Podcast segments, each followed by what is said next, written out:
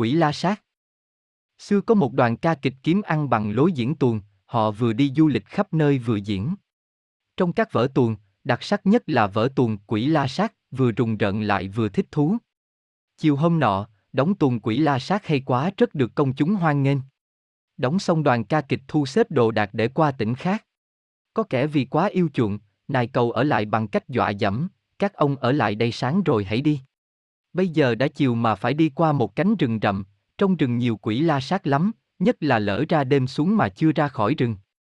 Mấy chàng kịch sĩ cười phì, chúng tôi đây vốn đã là quỷ la sát, còn sợ la sát nào nữa.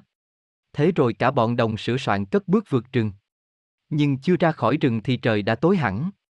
Cả bọn đồng ý nghĩ lại trong rừng, mai sáng họ sẽ đi.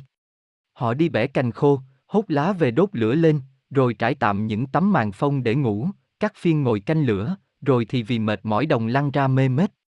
Nửa đêm độ vào canh một, sương xuống nhiều quá, trời lạnh chành gác lửa rung lẩy bẩy, bèn mở rương lấy tạm một bộ đồ diễn kịch khoác vào người rồi ngồi gật gù bên đống lửa hồng. Bộ đồ kia lại là bộ đồ quỷ la sát. Có tiếng chim kêu, một người nằm ngủ vụt thức, ngoái cổ lên nhìn xem lửa còn cháy và người bạn canh lửa còn đó không. Nhưng kinh sợ biết bao. Người bạn canh lửa đâu chả thấy, chỉ thấy có một con quỷ la sát ngồi gật gù bên đống lửa. Lông gáy dựng ngược, hoảng lên, anh chàng chồng dậy vừa chạy vừa la, quỷ la sát. Quỷ la sát.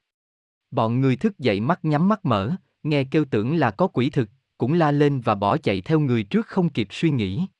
Anh chàng gác lửa thiêu thiêu, nghe tiếng kêu tỉnh dậy, thấy bọn kia chạy hết thì cũng tưởng rằng có quỷ thực, bèn vội vàng mang cả bộ áo la sát mà chạy theo. Bọn trước chạy được một khoảng khá xa ngoái lui trông thấy hắn theo sau, càng sợ, càng chạy, anh chàng gác lửa thấy bọn trước chạy vùng vụt như tên thì tưởng đâu quỷ đã kề sau lưng mình rồi, nên lại cố gắng đuổi. Bọn trước thấy hắn đuổi gấp, lại càng hoảng hốt cứ thế chạy cho đến mệt nhoài, đuối sức, trầy da chảy máu, cuối cùng hết hơi nằm lăn ra, đến khi biết rõ, tất cả đều bị thương, đau đớn khắp mình.